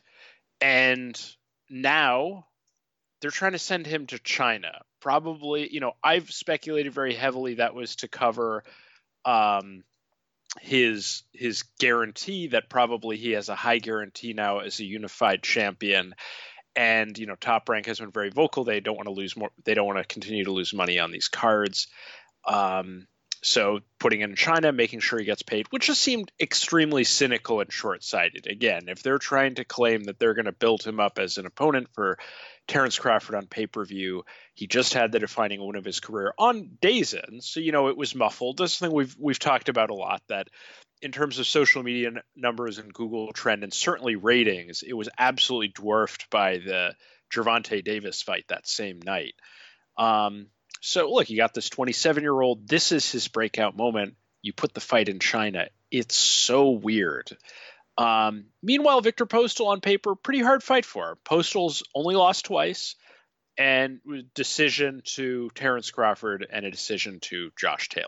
So, um, you know, that was on paper probably going to be a competitive fight. I think you'd favor Ramirez to win by decision, but it's like you know, what do you do now? I mean, that's that's the only th- the reason there isn't more to talk about this. Oh, the other important thing for those of you don't know, Postol had signed with the PBC, so you know this was a PBC versus Top Rank showdown. Um, but now it's really a question mark where it's going to end up because you have the same problem that you're trying to pay Jose Ramirez or trying to make sure Jose Ramirez gets paid. Um, you know, I think the most likely thing is it just happens at a casino top rank in the U.S. Top rank, you know, stops screwing around, just looks for where wherever they can get the biggest site fee, and they just do that fight. But, um, you know, another one to watch close. Yeah, um, I don't have much more to say about this. Um, there's this whole thing with Bob Arum talking about a matchup between Terrence Crawford and Conor McGregor. I mean, it's pretty ridiculous. Yeah, it's just pathetic by Arum groveling for that fight. I mean, it's obviously not going to happen. Terrence Crawford doesn't bring anything to the table. Did 125 pay per view buys in his last pay per view. I mean, it just, you know, doesn't make any sense. Yeah, that's the most confusing thing about it is like if Conor McGregor is going to entertain uh, a fight with a boxer, it would have to be a boxer that's going to bring something to the table that's you know close. And I th- there are several UFC fights that would do far better than a fight with Terrence Crawford. So I don't understand why he would do that unless Conor's just looking to beat up a boxer. Then sure, but you know what would be bigger than Conor McGregor fighting Terrence Crawford? Uh, just fighting Paulie Malignaggi. We've got yeah, years I, of promotion for that one. Yeah, I, I mean it's it's it's again the the story here is more about you know Bob Arum kind of embarrassing himself and not, you know, because it's like it's not going to happen. There's nothing here, you know. It's just it's it's kind of embarrassing that they're trying to, you know, they they've had enough of uh, uh, their fill of clout chasing on Errol Spence. Now they're trying to clout chase on Conor McGregor for a little bit and it's you know completely one-sided. I mean, that's not the sort of thing Conor McGregor even needs to respond to. Well, it's it's also like super predictable too. Like, um, that th- this is now just what Bob Arum does. He, he brings up whoever's just recently fought. You know, we saw it with um, Spence. We've we're seeing it with McGregor. Um, we're going to see it with Danny Garcia over the next week, probably. So, I mean, this this is how they've promoted Terrence Crawford. Basically, is floating him as an opponent for guys that he's not going to fight, which for Crawford is probably really, um, really frustrating, given that most of the guys that you hear discussed as potential opponents for him wind up not happening. Uh, yeah, I mean this this whole thing is just stupid. I mean, I I mean, look, the main takeaway here is like this strategy is not working for Crawford. His last fight was a promotional failure. It, you know, did not generate a big, big Google traffic numbers, big Google, tra- uh, big social media numbers. The ticket sales were not good, and the TV ratings were, you know, were way down. Both, both for that post Heisman slot and compared to Terrence Crawford's past ESPN fights. So, you know, that's what Top Rank keeps doing, and every indication is that this this you know victim this plan to make him you know the victim and complain about the fights he's not getting is not really getting him very far. Yeah um you think uh top rank signing of Jarrell Miller was a big deal? It's just interesting that um top rank is you know picking up heavyweights um, there are big implications for who wins. It goes without saying there are huge implications for who wins the the Tyson Fury versus Deontay Wilder rematch and what the outcome of that fight is in terms of you know how the win looks. Um, you know, it's it hurts Top Rank's credibility on drug testing for sure. I mean, you know, whoever was going to sign Miller, he had a lot of value. I mean, that is their you know, he's one of the few undefeated heavyweights left. Uh, he's a big guy. You know, he's got a good he's got a good voice.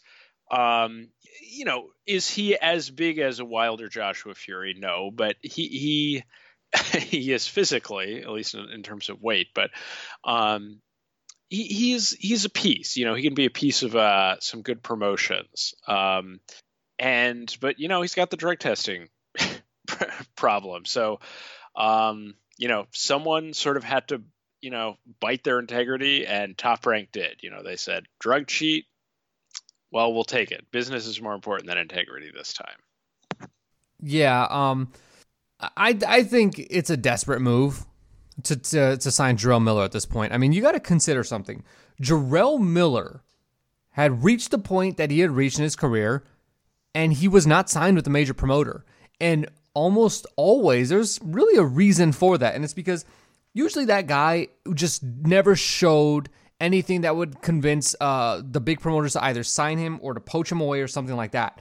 So, you know, Jarrell Miller, I think, is overachieved thus far in his career. Nothing I've ever seen in, in, in watching a Jarrell Miller fight has led me to believe that he's one of the best or on the verge of being one of the best heavyweights in the world. Now, the guy's got a big mouth. He can talk himself into fights. I, I get all of that, and I have certainly a lot of respect for that. But ultimately, I mean, I, I don't know. Like, this is just top rank saying we're just going to get everything that isn't nailed down uh, at, the, at the heavyweight division. And Jarrell Miller fits that, fits, well, doesn't fit into a lot of things, but fits that. So, um, you know, I, I I'm down on it. I think if Wilder beats Fury, um, and beats him enough that you know it really kills the mystique of Tyson Fury. Um, Top Rank's going to be left with a lot of fledgling B minus C guys at heavyweight that really there's they're you know they're not going to get much done, and we're going to have mean, a lot of bad yeah. matchups because you know Jarrell Miller headlining a card uh, uh, against um, Tom Schwarz, Like that's really not going to be entertaining whatsoever. Jarrell Miller and, and Oscar Rivas. I don't know how entertaining that fight is. Yeah, I mean, there there are a few ways to look at it. I mean, one, there this signals confidence and Fury. Two, heavyweights always do decent business. So you know, it's like speaking of even like Adam Kownacki against Chris Arreola on paper, a lot of fight fans could sneer at that, but that did a very solid rating.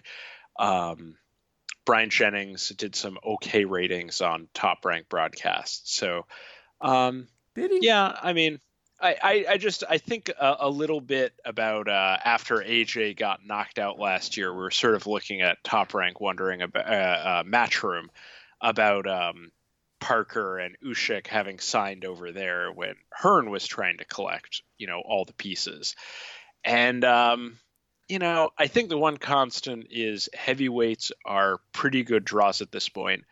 Every heavyweight is going to be worth something in the next five years. No, no matter who wins these big fights, these unification fights, everyone is going to need opponents, and you know, Miller's a piece of that.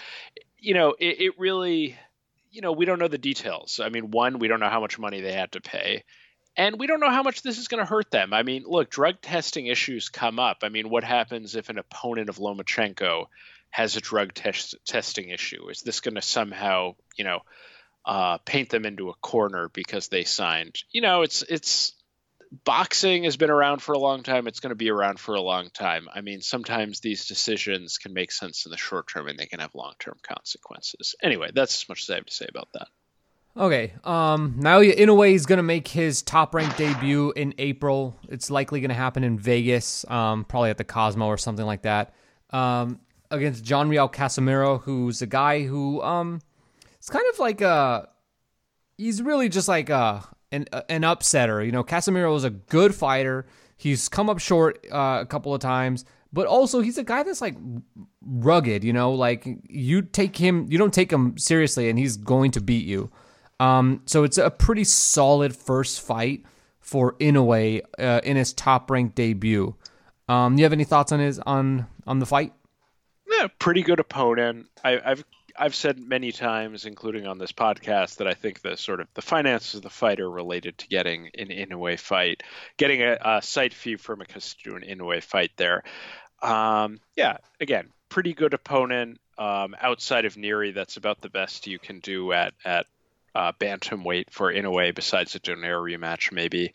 Um, yeah, it's fine. I'll be watching. Yeah, I mean, it's not the the, the most thrilling um, matchup of the year, but it's certainly like if you have interest in these lighter weight classes, I mean, it is pretty good. Um, yep. I mean, the only problem is like Casimero has been fighting uh, at a lower weight class. That's the only thing. Um, the guy's fought at like 115 for most of his career. So, um, you know, he does have that going for him. Yeah, I mean it's like Inoue's probably bigger, but Inoue's fought lower. You know, it's it's hard to really like have a strong counter narrative there. Like he had his last two fights. Actually, I was looking at the wrong person. Um, no, oh. he has he he's fought at he's fought at uh, uh bantamweight for a couple of years now. I was thinking yeah, of somebody yeah. else. He's fought at bantamweight for a couple of years, but he he was a career flyweight. Uh, you know, famously had those those two super controversial fights with Amnat Ruenroeng, where like boxing like wanted to get petition signed and everything because of the like ah the rune the first fight that he had Ruenroeng. It, it, it's one of the most visceral reactions I've seen on on on Reddit uh, from a fight. um, that damn, that was like 2015. Yeah, people like were nuts about that fight. It was, it was, like we were like a couple months removed from Mayweather Pacquiao, and people were like just going ballistic over this fight. So anyway, that's all the news for this week. Um, anything you uh, you want to touch or we can talk a little bit about the the card on Thursday. We, Tevin Farmer is going to be uh, back in action against Jojo Diaz. You have a pick in that one? Uh, I. I, I am going to go with Jojo Diaz. Really? I think it's a good fight, though. You know, we've clowned on Tevin Farmer a lot for turning down two million dollars because he seems to not understand how like language and sentence structure works. Uh, Lou DiBella saying like, how can we accept two million dollars when Gervonta Davis was offered five million on a different network? It's like, well, okay, you accepted five hundred thousand dollars instead, so that's one quarter of the money. You know, so, anyway, I'm, I'm, getting angry even thinking about it. But um, yeah, it's like uh, that fight's pretty good, and I'm picking Jojo Diaz. I expect it to be a very close fight. Um, and I think Tevin Farmer will get the decision on in a very close fight. Um, got any thoughts about Andrade's fight? I mean that that is just horrible, and it's you know the same thing we've seen from Eddie Hearn, and, and Top Rank does this as well. They call out an opponent, uh, cry victim when it doesn't come through, and then instead have a, a grade Z opponent jump in. It just, I mean, it's total garbage, and you know, this fight, this card has two good fights, a YouTuber fight, and then a shitty fight, which is technically a title fight because Andrade has a version of a belt that he won in a vacant title fight. You know, why is that one the main event? Uh, I really don't get that. I, I honestly think the Tevin Farmer fight should be the main, main event. It um because Tevin Farmer and Jojo Diaz at least they're relatively known. Like you know, the Danny Roman fight is a unification or not a unification fight. Is it a unification fight? I don't think so. Um, but there are two titles on. The, no, no, it's not a unification. But there are two titles on the line there. Um, when you look at like, well, which fight seems like it's got it's going to be the best on paper um, in terms of what these guys are bringing to the ring. You know, it's that fight, I believe. However, you know, nobody really knows these guys. Nobody knows Danny Roman. Um, uh, nobody really knows Medliev, Medliov. So, you know, that's probably. I believe it. That's how it's pronounced. Now, well, we'll find out on Thursday when Brian Kenny mispronounces it. Um, but yeah, I think I think that should probably be the main event. Um, the the the Tevin Farmer fight, but whatever. I'm not going to get into what should or shouldn't be the main event. Um, there are some good fights, and then you'll have uh, a piss break when the YouTubers come out. Um, uh, Yordenis Ugas also returns to the ring on Saturday. He will be fighting Mike Dallas Jr. on FS1. And um, yeah, no, just just last thought on the the the DAZN card. I mean, uh, yeah, the Daniel Roman fight is a good fight. I mean, the YouTuber fight. I mean, I'm not going to go too crazy making fun of it, but it's like it's it's not even like a it's not even like high profile like quote influencers YouTubers like Gib is not like that big of a name, and you know Jake Paul is you know the lesser of the brothers in terms of his popularity. I mean, this is just you know, I mean, it's a shame Fred's not on. He's had some good takes about this, and I, I think it's transparent. DAZN is doing this to try to get raise the profile of the company with investors. They're probably trying to meet with people Super Bowl week. They can say, "Great, we have this fight going on. Look at some Google trend numbers because the the YouTubers." And it's just it's just weird. But I don't know. Also, I just you know again missing Fred. He totally would have clowned you for saying that. Um, Jojo Diaz versus Tevin Farmer deserves to be the headliner. It's like this thing. None of these people are draws. Even the YouTubers, it's very unclear how much they'll be able to draw here. I, I have no idea what the crowd is going to look like here. If it's going to be papered, if a certain amount of people are going to buy it, if putting it on during Super Bowl weekend will have ended up being a successful, you know, gamble, if that's even how DAZN's viewing it, and there will be enough people who are just in town and you know they're looking for stuff to do, and they'll they'll go to a YouTuber event. I mean, I don't know. I'm shaking my head. Anyway, I'm done with that.